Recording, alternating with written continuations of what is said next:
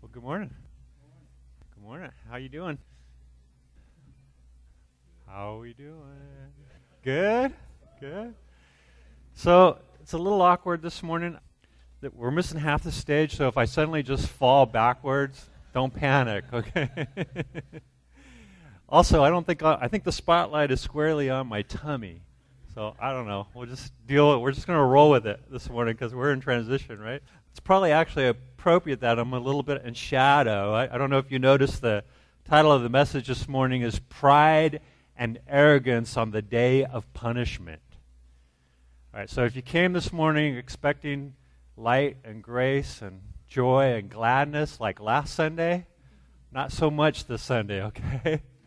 But we are continuing in, in really what is a poem and what is a song. There's actually four stanzas to the song that we're going to be looking at this morning, and it, and it really, in a, in a lot of ways, is a continuing poem of God's love for us. And, and you kind of wonder, well, how, how do you get God's love out of pride and arrogance on the day of punishment?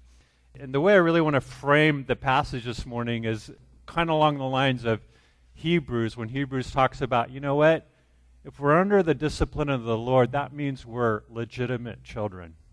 If we don't have the discipline of the Lord in our lives, the book of Hebrews says that we're illegitimate children. He goes on to say that, you know what? A loving father disciplines his child as he sees fit.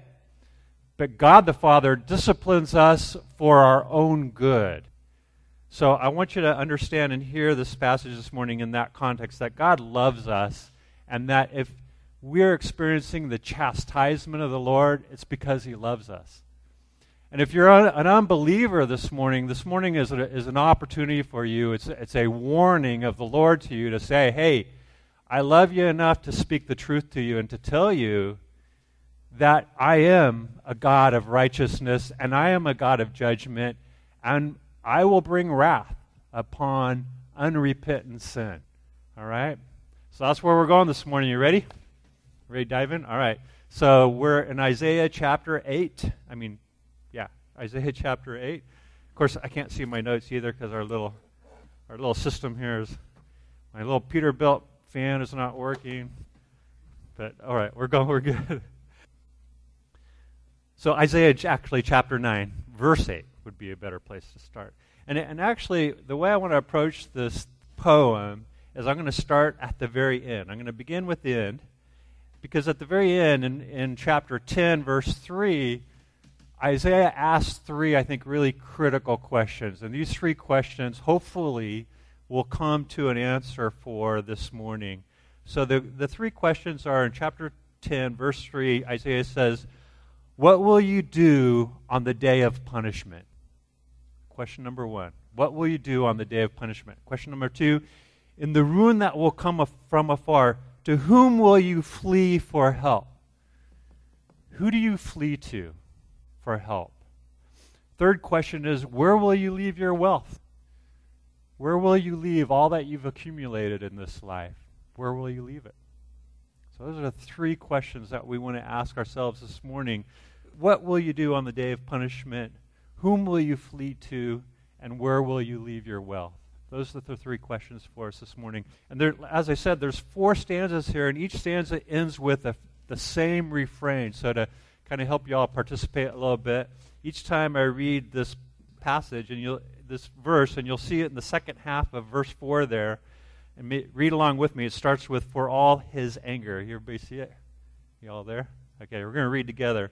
Actually, I'm going to start from three, and when I get to for all the, this his anger, you're going to read with me, all right? That last little stand, that last sentence.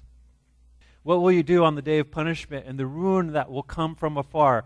To whom will you flee for help, and where will you leave your wealth? Nothing remains but to crouch among the prisoners or fall among the slain.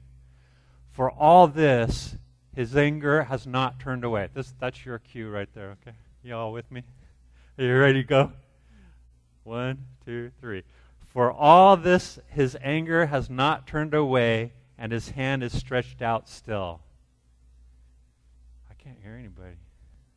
Maybe my hearing aids are done. So let's try one more time. I'm going to keep at this so y'all like find your voice. Ready? For all this, his anger has not turned away, and his hand is stretched out still. Okay, you with me? So that's your cue all the way through this. When I get to that, you, you need to read that out loud.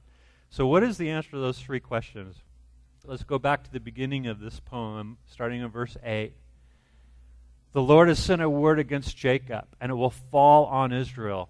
And all the people will know Ephraim and the inhabitants of Samaria will say in pride and in arrogance of heart, The bricks have fallen, but we will build with dressed stones. The sycamores have been cut down, but we will put up cedars in their place. But the Lord raises the adversaries of Rezin against him and stirs up his enemies. The Syrians on the east and the Philistines on the west devour Israel with open mouth. For all this, his anger has not turned away, and his hand is stretched out still. All right, so the first, the answer to the first question that Ephraim and the inhabitants of Samaria have is what? Their answer to the question, what will you do on the day of punishment? Their answer is, let's just go straight denial, right? Let's just pretend that God's punishment is not coming on us. He might wipe out our buildings of brick, but we're going to replace them with dressed stone buildings. He may wipe out all our forests of, of uh, what's the tree? Sycamore. Well, we'll replace them with cypress, you know, greater trees. We'll build bigger. God can maybe wipe us out, but we're going to make things better. We're going to be great. And what's the key operative word there? In pride and arrogance. Have you ever seen someone under discipline in a very prideful and arrogant way? Have you ever yourself been under discipline in a pride and arrogant way? I remember as kids growing up, you know, there's six of us kids, and my my dad was real old school, so you know he could he could have his belt off before you could say "uh oh," and he would use it. And my oldest brother was an out loud, in your face rebel, and I was completely on the other end of that spectrum. I was a quiet, semi compliant, but rebuild through the back door kind of kid, right? So my brother would get the belt all the time, and all my dad had to do is kind of look at me crooked, and I would just be like, "I'm surrender. I give up right now. Just tell me how high to jump, I'll jump." Right? But then I would have sort of my own sort of quiet, indirect, passive aggressive ways of rebelling, and and I don't know. In hindsight, maybe it's better just to be an out loud rebel and put it out on the table right up front. But I, I remember one of the last images I have in my mind of my oldest brother being disciplined by my dad. He, by this time, was a teenager, and he had done something really bad. And my dad was really, really mad. And my dad tried to, you know, tried to put put his hand on him, and my brother just wasn't have it. And the last image I have in my br- firmly engraved into my brain is my oldest brother with my dad in a headlock. He literally had my dad in a headlock. And it was just wrong in every way. And, and my dad was embarrassed, and my brother felt bad, and it just was this horrible experience. And that was, the, that was it. That was the last time my dad and my oldest brother ever had any, you know, direct disciplinary kind of, of uh, exchange. And uh, of course, my brother, a few years later, moved out of his house and went up to school in Berkeley in 1971. So lived in Haight Ashbury, and tells you a lot about how that wound up. But but here, and here's a, here's let me just share something with you from my heart. The challenge with teaching a message like this is the those of us who really need to hear this message will tend to kind of be indifferent about this whole message. And those of us who are probably in pretty good shape in terms of being close to the Lord and turning to the Lord, we're all repentant within the first three stanzas of this message, right? So, my challenge to you this morning, if you're in that, if you find, regardless of your temperament, you know, whether you're just out loud rebel or you're kind of passive aggressive, that's not the issue. The issue is if you're one of those people that just kind of find yourself indifferent with the Lord, and even a message like this you kind of feel indifferent about, this is your morning. This is your time to be warned by the Lord. Hey, you need to pay attention. You need to wake up. You know what? God's not playing here. This is for keeps. I built this world for a very specific purpose, and I have great, passionate love for you. But if you want to blow me off, we're talking serious consequences to that. Amen. So hopefully that makes sense to somebody here. I want you know I want to just take a moment and and pray and ask for the Lord's Lord's help. So Lord, I just your love is intense, God. It is so intense, and I I can't think of of your love in a more intense context than when you are acting in a place of, of discipline, of chastisement, even of punishment, Lord. But you love us, God. You never raise your hand against us out of selfish anger, but out of righteous anger, out of an anger that's born of your love for us, Lord. So, God, help us to repent. Help us to not be as the northern kingdom, Lord, that in pride and arrogance just, just blows you off. God, help us to submit and turn to you, Father, when we experience your chastisement, when we experience your correction, Father. Help us embrace you. In your Son's name, amen. All right, so option one for the northern kingdom is well, let's just pretend like it's not happening, right? Which politicians are really good at doing. Uh, we were talking yesterday in the men's study, and, and, and we were talking about how politicians really have two jobs. Job one, make you very afraid that the whole world is falling apart. Job number two, make, convince you that they can fix it all, right? But can they? And ultimately, where do we put our ultimate hope and faith in? I hope it's in the Lord. So let's continue on uh, verse 13. The people did not turn to him who struck them, nor inquire of the Lord of hosts.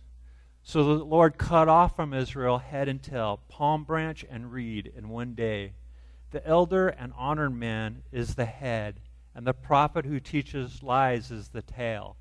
For those who guide this people have been leading them astray, and those who, got, who are guided by them are swallowed up. Therefore, the Lord does not rejoice over their young men, and has no compassion on their fatherless and widows. For everyone is godless and evildoer, and every mouth speaks folly. For all this, his anger has not turned away, and his hand is stretched out still. So, what's, what's, what's the next answer to the question, what will you do on the day of punishment? One option is just continue to rebel just don't turn. Right? And is it not kind of hard to turn to the source of chastisement, of correction?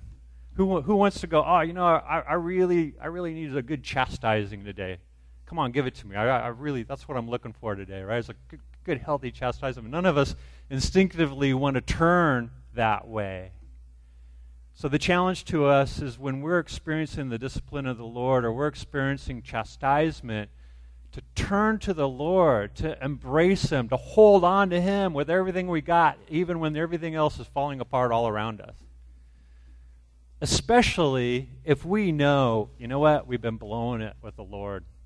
We know that, you know what, I haven't been spending the time with you that I'd like to spend. Lord, I, I've been doing, I know what is just straight up uh, rebellion and sin against you. I know that. And everything in us, our, our whole sin nature just wants to hide that away and wants to hide from that and wants to move away from God. And, and that's part of what interrupts the fellowship that we have with God when we're in that place. And what's the solution to that? What's a better answer? The better answer is to repent, to turn back into the Lord and press into Him and say, Lord, I'm blowing it. You know, to repent in sackcloth and ashes. Right? But that's not instinctive thing for us to do. We tend to want to kind of, oh, I just don't want to go there. Let's just pretend, you know what? We'll just replace, we can, we can replace our trees. We'll, we'll grow better trees. I'll do better next time, Lord. Right? I'll just do better next time. That, that's not the biblical way to address our sin. It's the, one way that will keep you locked in an ongoing pattern of sin is to continue to go, okay, I'll just do, I'll, I'll do better next time, God. I'll be more obedient next time. I'll, I'll grow a better tree next time. Somehow, out of my own strength and my own ability, I'll do it better next time. That's not biblical repentance. That's self reliance. And that's a way of kind of avoiding God and kind of keeping Him at arm's distance. The way to deal with the sin in your life is to address it head on and press into the Lord and say, Lord, ah, forgive me. Right? What did, what did Paul say? Oh, wretched man that I am. Who can save me from this, this body of corruption and death? But praise be to the Lord. Loves me. Right? We need to just press in in confession and just agree and admit rather than like the people here, the people did not turn to him who struck them. You know, if you're feeling the weight of the Lord on you, the solution is to turn to him, embrace him, deal with it. Don't run from it. Verse 18 For, for wickedness burns like a fire, it consumes briars and thorns, it kindles the thickets of the forest, and they roll upward in a column of smoke. Through the wrath of the Lord of hosts, the land is scorched, and the people are like fuel for the fire. No one spares another. They slice meat on the right, but are still hungry, and they devour on the left, but are not satisfied. Each devours the flesh of his own arm. Manasseh devours Ephraim, and Ephraim devours Manasseh. Together they are against Judah. And here's your line For all this, his anger has not turned away, and his hand is stretched out still. God's just not going to give up. They can rebuild all they want to, but God's just not going to relent. And notice how when we entertain sin, when we engage in wick- wickedness, and that becomes sort of a pattern of our life, who does that burn? Who does that harm ultimately? As we, as we seek to be consumers of everything our, our wicked heart wants without restraint, who suffers for that? Right? Do we not ourselves suffer and the people around us suffer? Notice that it's so interesting here that who gets consumed here? Right? They slice meat on the right but are still hungry, and they devour on the left but are not satisfied. Each devours the flesh of his own arm when we're all about just feeding our own our own interests all the time and we just have a pattern of, of feasting on this particular area of sin and rebellion with the Lord, ultimately we consume ourselves and we consume the people around us. It's hard not to see parallels in this passage to our own sort of political, cultural environment, is it not? Even thinking in terms of they slice meat on the right, but are still hungry, and they devour on the left, but are not satisfied. Each devours the flesh of his own arm. I see that even in our culture today. There's just this ongoing, you know, you get you take one person who listens to Fox News 24/7, you take another person who listens to CNBC or or CNN 24/7, and if they're Otherwise, you know, people that would just get along, you put them in a room together, they're probably going to scratch their eye, each other's eyes out, right? Because we're we can just be get to that point where we're just consuming one another out of our own evil appetites instead of repenting and turning to the Lord and putting our hope and faith and trust in the Lord. So much of that, what's going on, I think, in our day and our culture is so fear based. There's so much fear that's just being, you turn on the radio and you just start, you know, it, the, it's just, things are just going, falling apart. And it's their fault, whoever they are, right? I don't care what end of this political spectrum you're on. You can find a group that will say, yeah, we're together and it's all their fault. Right? I just want to warn us, I want to challenge us and, and again and remind us again that, you know what? It's Christ the Lord that we are devoted to. You can have a political party and affiliation, that's fine. You want to invest, invest that way, you ought to. We have a responsibility to. But remember who you serve ultimately. And remember who the king is ultimately. Amen? Amen. Chapter 10. Woe to those who decree iniquitous decrees, and the writers who keep writing oppression, to turn aside the needy from justice, and to rob the poor of my people of their right, that widows may be their spoil, and that they may make the fatherless their prey. What will you do on the day of punishment, in the ruin that will come from afar? To whom will you flee for help, and where will you leave your wealth?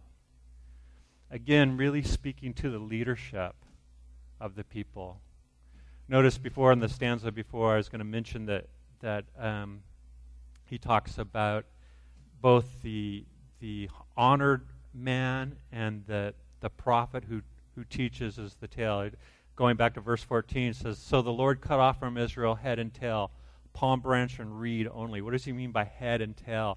He means the elder and the honored man is the head, and the prophet who teaches lies is the tail. For those who guide this people have been leading them astray, and those who are guided by them are swallowed up. So God has judgment on the leadership who are leading the people astray, but the people who are being led astray are not without guilt either, are they? I was thinking about the one of the uh, catchphrases of the Nuremberg trials, and actually, it's entered the legal vernacular of, of international law, but but the defense that uh, Eichmann used during the Nuremberg trials was, "Hey, we were just following orders." Right? That was his his defense in those trials. But the leaders and those who follow in rebellion against God, we're all accountable. We're all responsible. I think there's a particular responsibility and a, and a particular judgment on those who lead, and, and certainly those of us who are um, have been honored and blessed to be shepherds of this congregation feel that heavy responsibility that God is going to hold us account. You know, Pastor Robert and Dave and myself and each of you who teach and minister, God's going to hold us all account. So what do we do with that? Do we do we kind of hide from it? Do we kind of put push that away, not think about it too much because we're going to get depressed? Or do we turn to the Lord and say, "Lord, help me." Can we set aside our pride and our arrogance and just call upon the name of the Lord and say, "Lord, I'm as Isaiah himself said, right, at, the, at, his commission of this prophecy, what, what, were, what came out of Isaiah's mouth? Lord, I am a man of unclean lips. Who am I? And what is the Lord's response? His response is to, to use a symbol, the symbolic forgiveness of touching his lips with coals from the altar. So, what's the answer to that question? Where, where, what will you do on the day of punishment? I think uh, King David actually is a, a, great place for us to go in terms of an illustration of what should we do, what should be our position, what should be our posture, what should be displayed in our character when we find ourselves under the chastisement of the Lord. Um, let's take a look. Psalm 32.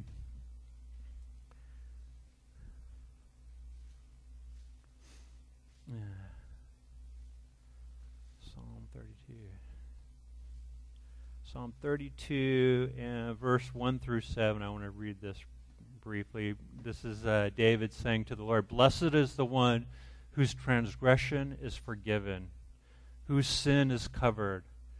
Blessed is the man against whom the Lord counts no iniquity, and whose spirit there is no deceit.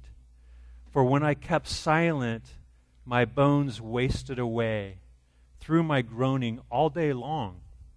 For day and night your hand was heavy upon me. My strength was dried up by the heat of the summer. I acknowledged my sin to you, and I did not cover my iniquity. I said, I will confess my transgressions to the Lord, and you forgave the iniquity of my sin. Therefore, let everyone who is godly offer prayer to you at a time when you may be found. Surely in the rush of great waters they shall not reach him. You are a hiding place for me. You preserve me from trouble. You surround me with the shouts of deliverance. Selah.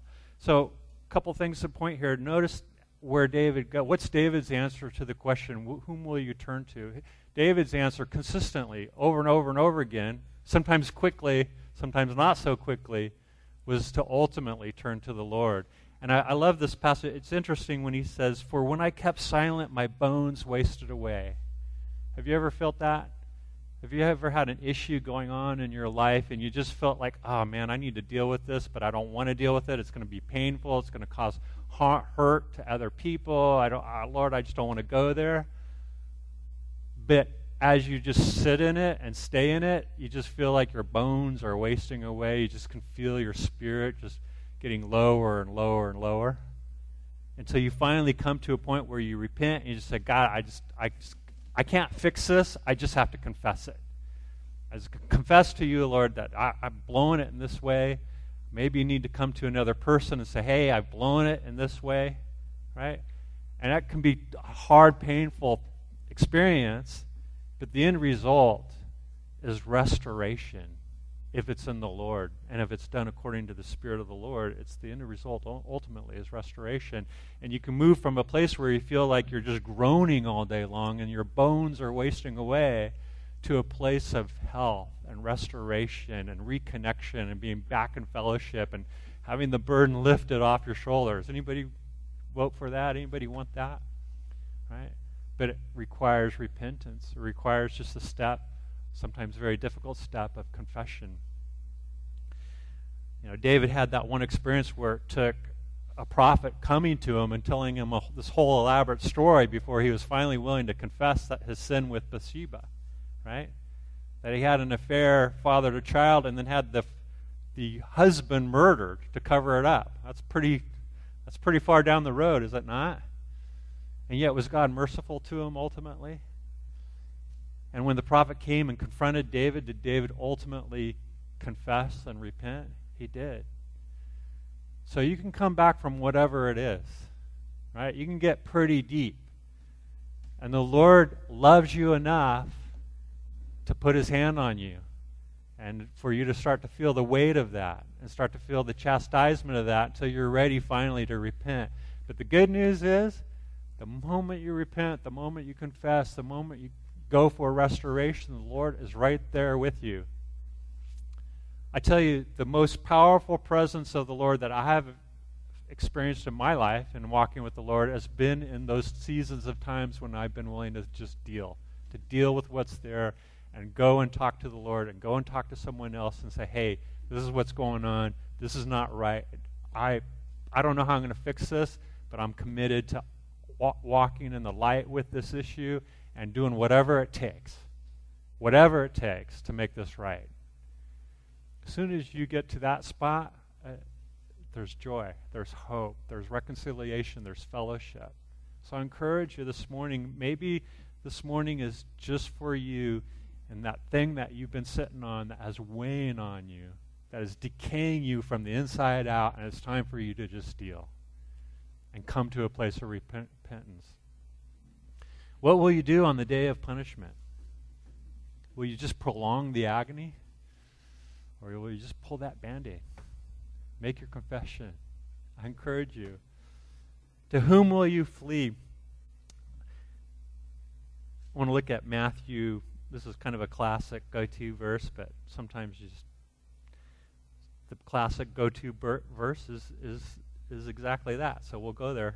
Matthew chapter 11 verse 28. Jesus says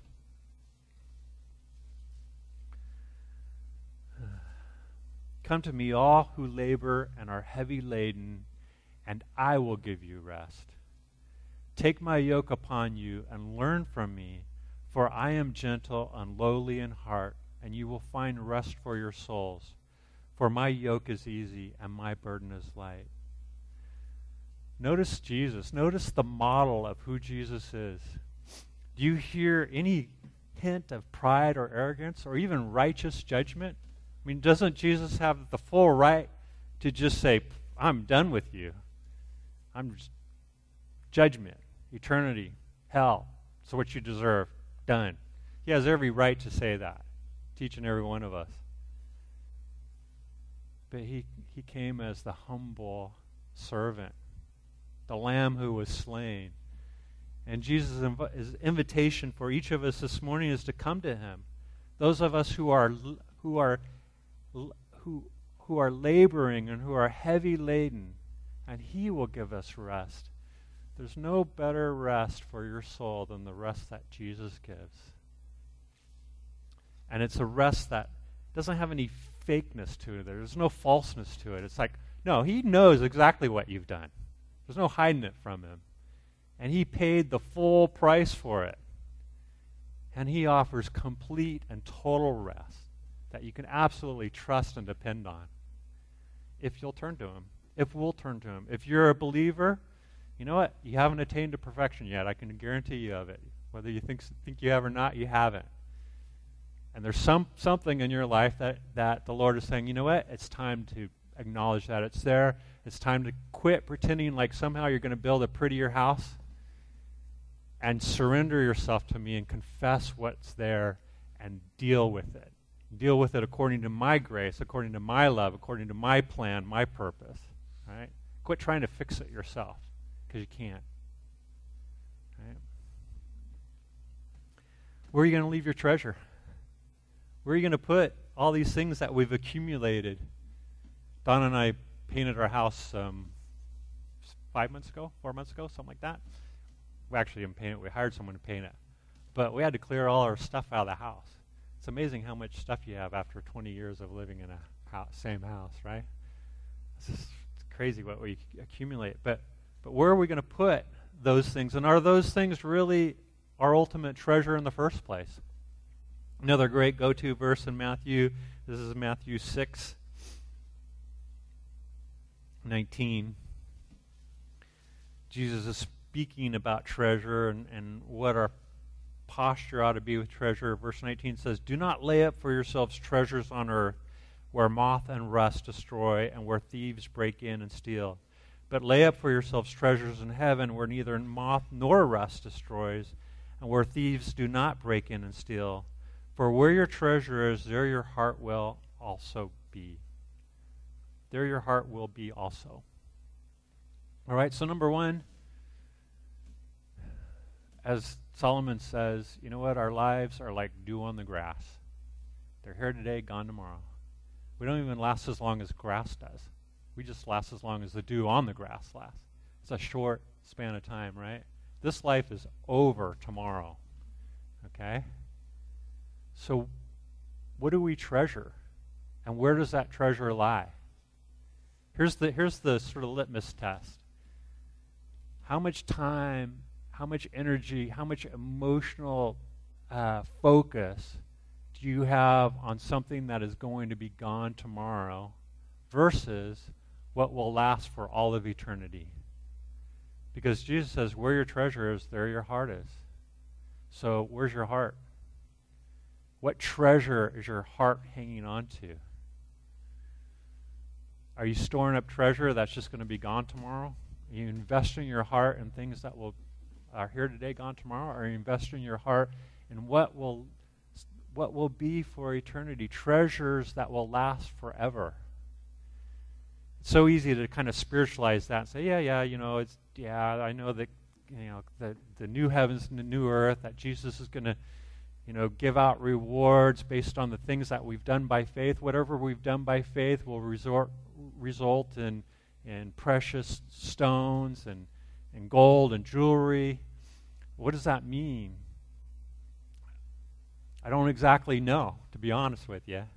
But I know that something that will be as valuable as what we think about as precious stones and gold and precious metals. Jesus is saying, look, you understand the value of those things. Those things are incredibly valuable to you. Well, I'm telling you, you can store something up and treasure that is many, many more times more valuable than that, and it will never dissipate. It'll never be taken away from you. It will never be rotten, right? So, where's our heart? Where will, where will we leave our treasure? My prayer is that we are building treasure in heaven, that we will not only leave treasure in heaven, but we will embrace the treasure in heaven, and that one day we will we will experience all the all the, the fruit of that investment for all of eternity.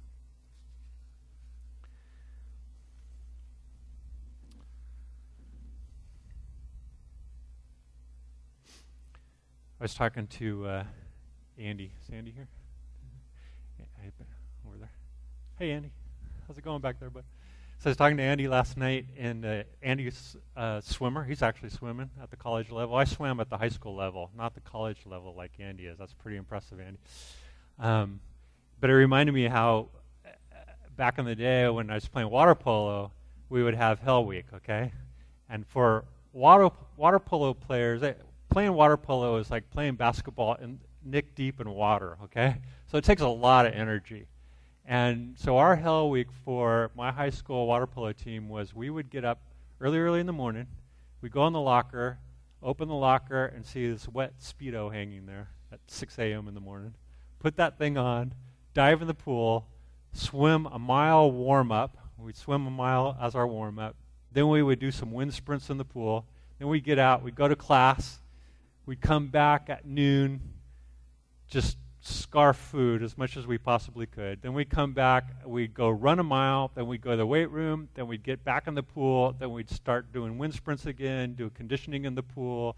Then we'd do deep water work where we're holding buckets of weights while we're tr- treading water and doing different drills. And we would drill until about 4:30, 5 o'clock in the afternoon. We'd run home, get as, eat as many calories as we could possibly find, We'd run back, and by 7 p.m. that night, we would be scrimmaging until 9, and then we'd go to bed, and then we'd start it all over again the next day. That was our hell week. So we'd do that for five days, six days straight, and it, it was it was hell. And it and and I often think what it was. It really, and it's like, man, what what would motivate a bunch of 15, 16 year olds to do this all week? Why would you do that? And and I was asking myself that question. I thought, well, because we believed in this vision that our coach cast for us, that, that somehow we could achieve glory and greatness by getting up at six, five in the morning.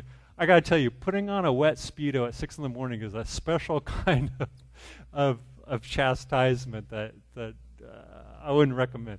Um, but we bought into that vision, and we had fellowship in that vision that you know what we were do, we were engaged in something that was greater than us that was bigger than us that somehow would would be such a deep blessing to us. In hindsight looking back at it now i don't know that it was worth it quite quite honestly. But i can tell you this what the lord has for us goes beyond anything we can ever hope for or imagine. It's so beyond any CIF semifinal championship, right? So, whatever you're facing in your life this morning, whatever is there, whatever the Holy Spirit is saying, yeah, you know, you know, you know, you got this thing that you're not dealing with, I'm telling you right now, it is worth dealing. It is worth turning to the Lord in confession and in repentance and saying, Lord, help me. I'm broken. Restore me. Restore my relationships. Help me to speak honestly in this relationship and trust you to restore it. It may take a while, by the way. I mean, if you've done some damage, it may take a while, but it's worth it. It is worth it. So I just want to encourage you that this is God's love poem to each one of us, that He loves us enough to speak the truth and to even chastise us when we need it. Because it's so important. Amen. Let's pray. Lord, I just thank you for your love.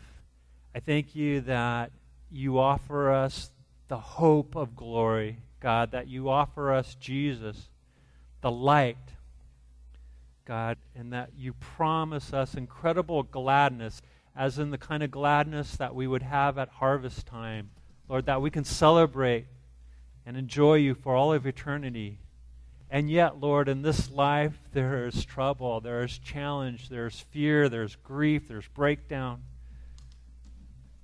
Lord, and there's even our own willful, sinful, hard heartedness. God, we so often cannot even see our own arrogance, Lord, our own pride. So, Lord, I pray that you would use the circumstances of this life, that you would use the word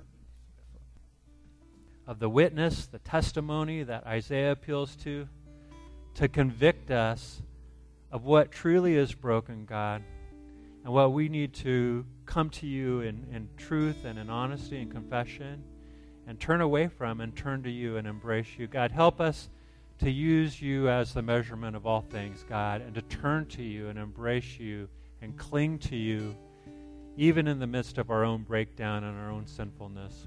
In your Son's name, amen.